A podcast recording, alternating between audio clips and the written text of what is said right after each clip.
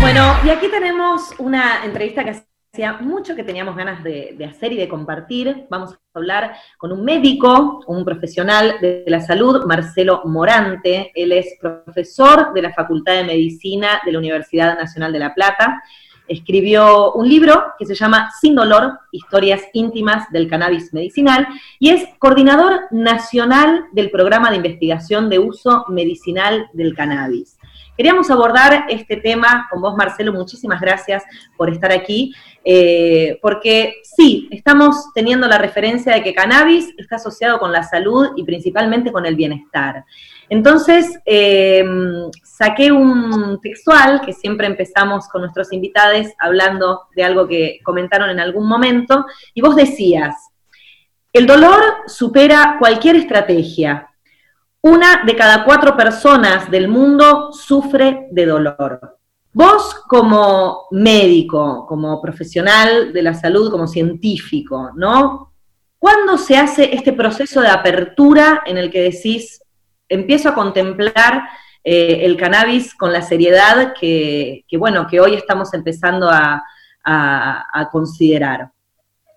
Bien, promediando 2013, nuestra facultad estaba en búsqueda de, hacer algún tipo de modificación en la currícula, nos imaginábamos un médico joven diferente, con más herramientas, y puntualmente yo estaba siendo atravesado por una situación personal, o sea, hay una conjunción de, situaciones en lo emocional, la enfermedad de mi propia hermana, y como profesional o como profesor estábamos debatiendo el médico del futuro y nos parecía que tenía que tener herramientas para el dolor. Y me pareció que plantear el cannabis como una nueva herramienta en ese contexto y, cuando me fui a, o me pregunté si esta herramienta realmente era nueva y encontré que era milenaria, que por muchos años nos había acompañado, me pareció que era un gran desafío académico y emocional a su vez para intentar resolver el dolor de mi propia hermana. La sociedad científica desde más o menos 1850 eh, abraza el cannabis como, como una forma de, de, medicina o de acompañar a la medicina. Me parece que está bueno también explicar por qué cuesta tanto hoy en Argentina aceptar, admitir eh, el cannabis como algo que evidentemente, y está recontra corroborado y confirmado por un montón de, casos y de testimonios y de, diagnósticos, ¿por qué nos cuesta tanto aceptarlo como parte de la medicina?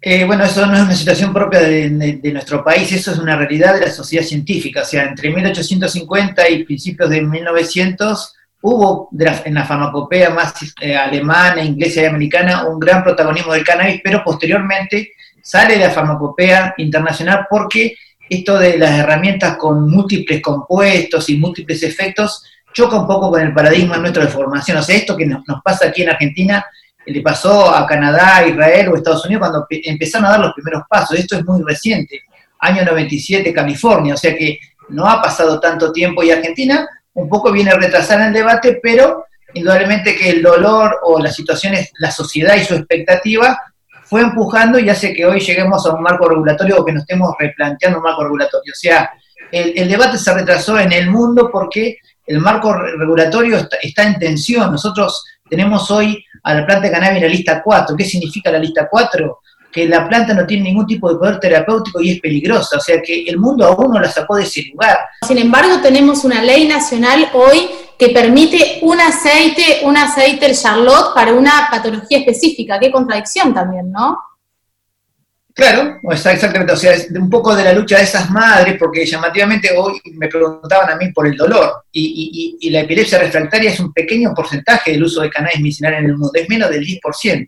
¿Y qué, qué, Qué llamativo que la ley argentina un poco está vinculada a la epilepsia refractaria, fue porque claramente las grandes luchadoras de ese marco regulatorio fueron las mamás que estaban cultivando para sus hijos y que buscaban un producto seguro y generaron un marco regulatorio, pero claro, llamativamente de, a espaldas de lo que es lo que pasaba en el mundo, que mayormente se usaba para dolor, y bueno, nos quedó hoy un reglamento de ley nuevo para mejorar y seguramente para poder ampliar las patologías, porque si no, eh, un poco generamos una ley prácticamente que, tenga, que tiene que ver con la mamá que cultiva, cuando el uso generalmente excede en mucho a la epilepsia refractaria. Hay algo ahí evidentemente que nos pasa en esta sociedad que cuando hablamos de las infancias es un poco más fácil eh, conquistar terrenos en el imaginario colectivo ¿Cómo articulan ahí con esas madres luchonas de Mamá Cultiva, con la Asociación de Pediatría? Eh, más allá de que vos contás que es un porcentaje pequeño, entiendo que dentro de la puja hacen, hacen mucho a donde se inclina la balanza. Sí, eh, claramente eh, lograron una, ley en Argentina en tiempo récord. De finales de 2016 a principios de, de 2017 ya teníamos una ley en Argentina porque esas madres fueron y rompieron con preconceptos, con construcciones, digamos, de esto está prohibido. Eh, realmente eso quedó muy claro, pero claro, todos nos emocionamos y lloramos cuando logramos aquella ley en marzo, pero rápidamente nos dimos cuenta que era insuficiente, porque simplemente fue la intención de dar respuesta a esa mamá, pero el cannabis medicinal como estrategia terapéutica tiene que dar respuesta a un marco mucho más amplio. Pero bueno, bienvenida sea un primer paso regulatorio para seguirlo mejorando y perfeccionando y seguramente Argentina está necesitando una nueva ley de cannabis medicinal que sea mucho más inclusiva, que aporte a otras, a otras patologías, que nos permita eh, ir más rápido en lo que es la investigación y la producción nacional. Pero bueno, fue la ley posible, la abrazamos, nos emocionamos y fue parte de una construcción social, o sea, la sociedad científica fue gran ausente en aquel momento y bueno, y aún hoy nos cuesta esto que vos planteabas, la expectativa de una mamá que cultiva y la sociedad en neuropediatría realmente están en polos muy distantes. Bueno, yo creo que lo que nos toca a nosotros hoy como Ministerio de Salud es acordar o generar consensos de acercamiento de posturas y esto se hace con un trabajo que yo valoro mucho hoy en el Ministerio de Salud porque hay una visión política, de alguna forma generar el consenso necesario y también se generó casi en tiempo récord una nueva propuesta reglamentaria en épocas de pandemia, o sea que en época de pandemia y de enero hasta, hasta este mes se genera un nuevo, una nueva propuesta reglamentaria. Me parece que eso también es digno de destacar. Marcelo, si uno quiere eh, investigar sobre el tema y, quiere tener este, la posibilidad de hacer un tratamiento, ¿hay médicos eh, que estén capacitados para orientarlo a uno? Para que, digo, así como no está, no está bien automedicarse con la medicina tradicional que tenemos conocida, ¿cómo hacemos para no automedicarnos con esto? Bueno, una gran estrategia, creo, eh, así comenzaba una, una de mis primeras charlas de cannabis en la Facultad de Medicina, la educación médica como estrategia. Me parecía que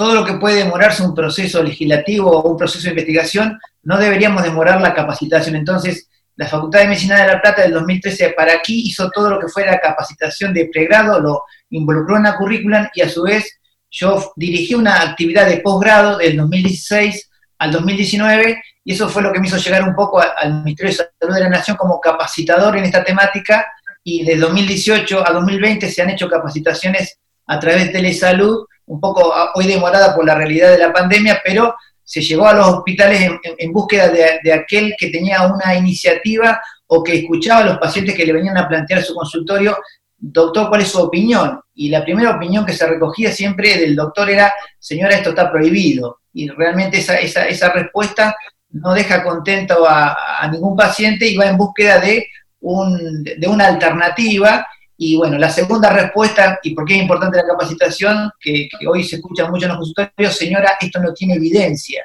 Entonces, de alguna forma estamos utilizando la, evidencia como parte de, una mirada provisionista. Claramente, la evidencia en el cannabis medicinal en el mundo es insuficiente con respecto a la calidad metodológica. O sea, imaginémonos que investigar con un marco regulatorio contrario es mucho más costoso y difícil y cualquier proceso de investigación lleva años. O sea que si algo le falta al cannabis es evidencia de calidad metodológica, que no es lo mismo que decir no hay evidencia, porque no hay evidencia significaría un poco decir el todo o el nada.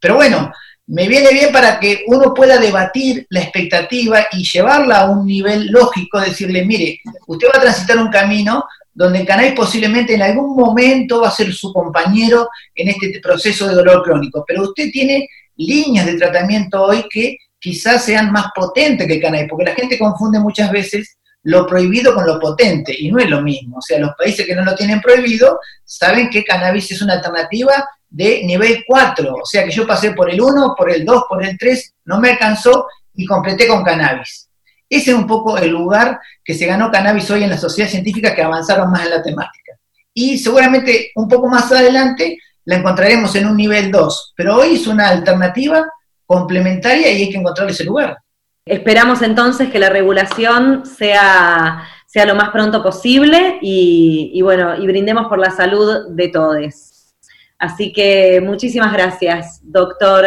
Marcelo Morante.